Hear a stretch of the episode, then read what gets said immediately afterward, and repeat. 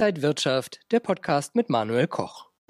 Während der DAX mit der Marke von 15.000 Punkten kämpft, ist das Konjunkturbarometer der ZDW in die Höhe geschossen und Börsianer sind in Feierstimmung. Wie passt das jetzt zusammen und wie sieht es momentan bei Gold aus? Das bespreche ich mit Robert Halber von der Baderbank, zugeschaltet aus Frankfurt. Ich grüße Sie. Ich grüße Sie, Herr Koch. Herr Halber, wie passt das zusammen? Auf der einen Seite sind die Börsianer so optimistisch laut ZDW-Barometer und auf der anderen Seite hat der DAX momentan doch ein wenig zu kämpfen. Ja, das ist die Krux äh, der Konjunkturerholung, nämlich die Frage, wenn die Konjunktur so stark anspringt, von den Wachstumsraten ja so stark wie seit dem Zweiten Weltkrieg nicht mehr, also in Jahren nach dem Zweiten Weltkrieg weltwirtschaftlich betrachtet, dann muss die Inflation auch kommen. Sie kommt auch sicherlich, weil natürlich hier sehr viel Kaufkraft auf einmal in die Wirtschaft strömt. Und dann ist natürlich die große Angst, dass die, das alte Motto gilt, Heute Inflation, morgen Zinserhöhung, übermorgen schwache Aktienmärkte, weil wir ja wissen, seit 2009 ist ja das Zauberelixier, äh, wie bei Asterix und Obelix, eben das billige Geld, das die Märkte massiv nach oben getragen hat. Ich glaube aber, wir müssen uns keine große Angst machen. Wir sehen zwar diesen Inflationsberg, aber er wird da hinten ja wieder abflachen. Das sagt ja auch fast jeden Tag unsere Notenbank, die EZB. Und wichtig ist natürlich auch, dass die Notenbanken ja Zusatzaufgaben haben. Das heißt, sie müssen dafür sorgen, dass die Schuldentragfähigkeit weiterhin zu leisten ist. Wie will man das leisten, wenn die Zinsen steigen? Man, wir müssen ja auch Europa zusammenhalten mit billigem Geld. Das ist ja das, was ja auch im Augenblick finanziert wird. Und natürlich auch drittens eindeutig, wir müssen ja auch das moderne Europa schaffen mit grünem Umbau der Volkswirtschaft dass wir die Digitalisierung, dass wir das nachholen, was wir ja versäumt haben. Infrastruktur, es kostet alles Geld.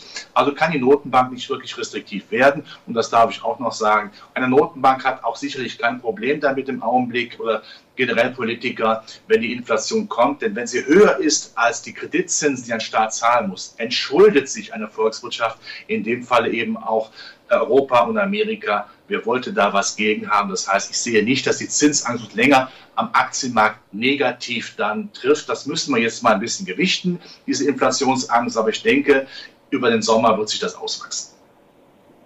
Kommen wir momentan auch in eine saisonale Schwächephase. Immerhin sind ja die Sommermonate tendenziell nicht ganz so stark.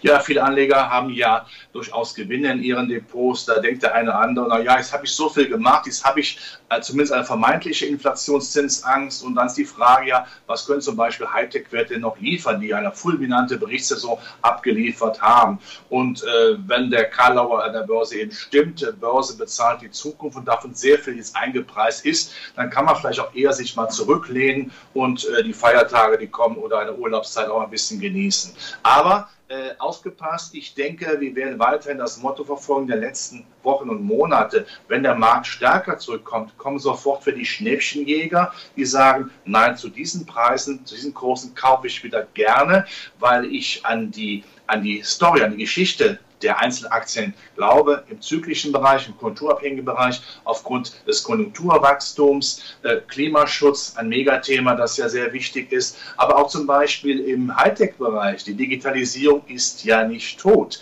Das ist kein One-Hit-Wonder, sondern eher ein Dauerschlager, wie meinetwegen äh, atemlos durch die Nacht. Also wenn man äh, sich das vor Augen führt, dann wird man, auch wenn da der Markt noch weiter zurückkommt, der im Augenblick hier rasiert wird, gerade im Hightech-Bereich in Amerika, wieder Zuspruch finden. Und gerade die Volatilität im Sommermonat wäre ja auch eine Einladung an die Anleger, es doch doch mal mit regelmäßigen Aktiensparplänen zu versuchen, denn dann profitiert man ja von dieser Volatilität. Delivery Hero, HelloFresh, Zalando haben zwei Dinge gemeinsam. Sie gehören zu den Krisengewinnern und sie haben zuletzt kräftig verloren. Sind die Krisengewinner jetzt die neuen Verlierer? Ja, auch im Aktienmarkt gilt äh, nichts wächst als Baum in den Himmel.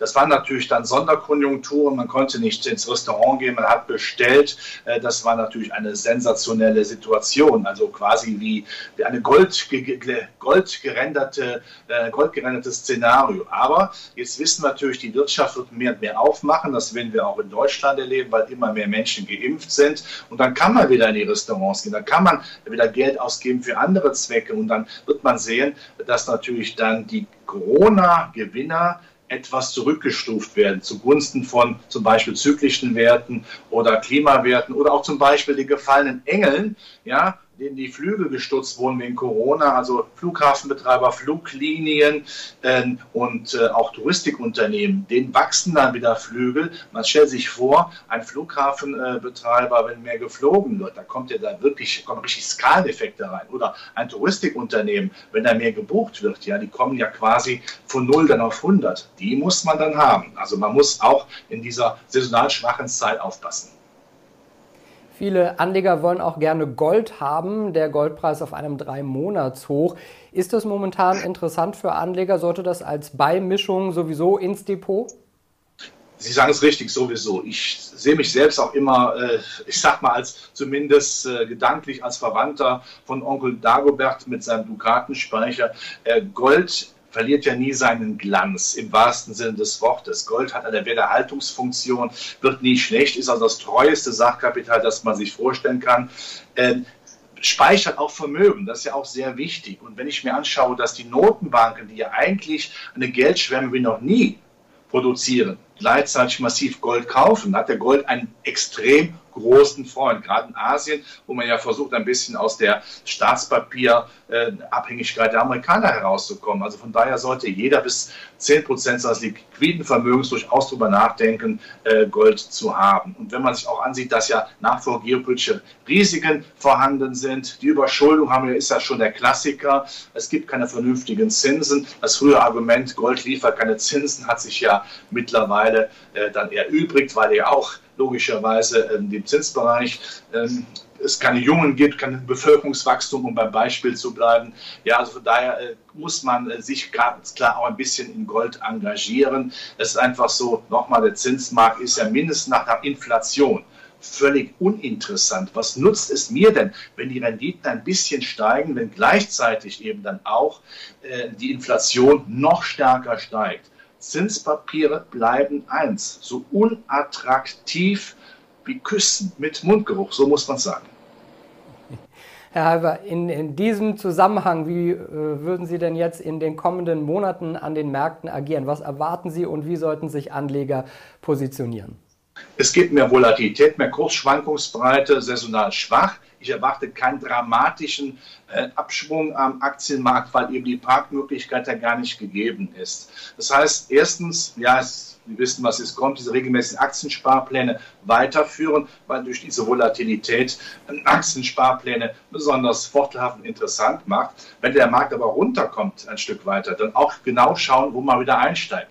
Äh, Zyklika, ich habe ja auch die Gefallen Engel angesprochen, also Fluglinien, Flughafenbetreiber, Touristikunternehmen, die muss man im Blick haben. Es gibt nach wie vor was. Also eigentlich muss man sagen, auch im dünnen Sommer, umsatzdünnen Sommer, gibt es trotzdem den Aktienmarkt als Pralinschachtel, wo was drin ist, was immer schmeckt. Ja, also äh, Aktien rein, raus, das gibt es nicht. Es geht also mehr darum, dass man innerhalb der Aktienbranche mit sauberen Rotationen, mal spiele ich das, mal spiele ich das, äh, versucht hier Gewinne zu machen. Da muss man sich vielleicht mehr engagieren, als wenn man Märkte hat, wie wir das ja bis vor kurzem gesehen haben, die nur nach oben gehen. Aber es macht ja auch Spaß, dass man ein bisschen mehr Kernearbeit betreibt. Aber für den Aktienmarkt sehe ich auch im Sommer nicht schwarz. Also ich sehe jetzt Robert Halver im Goldspeicher Pralinen essen und dabei noch atemlos singen. Herr Halver, ich danke Ihnen nach Frankfurt. Ich danke Ihnen, Ecker. Robert Halver von der Badebank war das. Liebe Zuschauer, danke Ihnen fürs Interesse. Bleiben Sie gesund und munter. Bis zum nächsten Mal.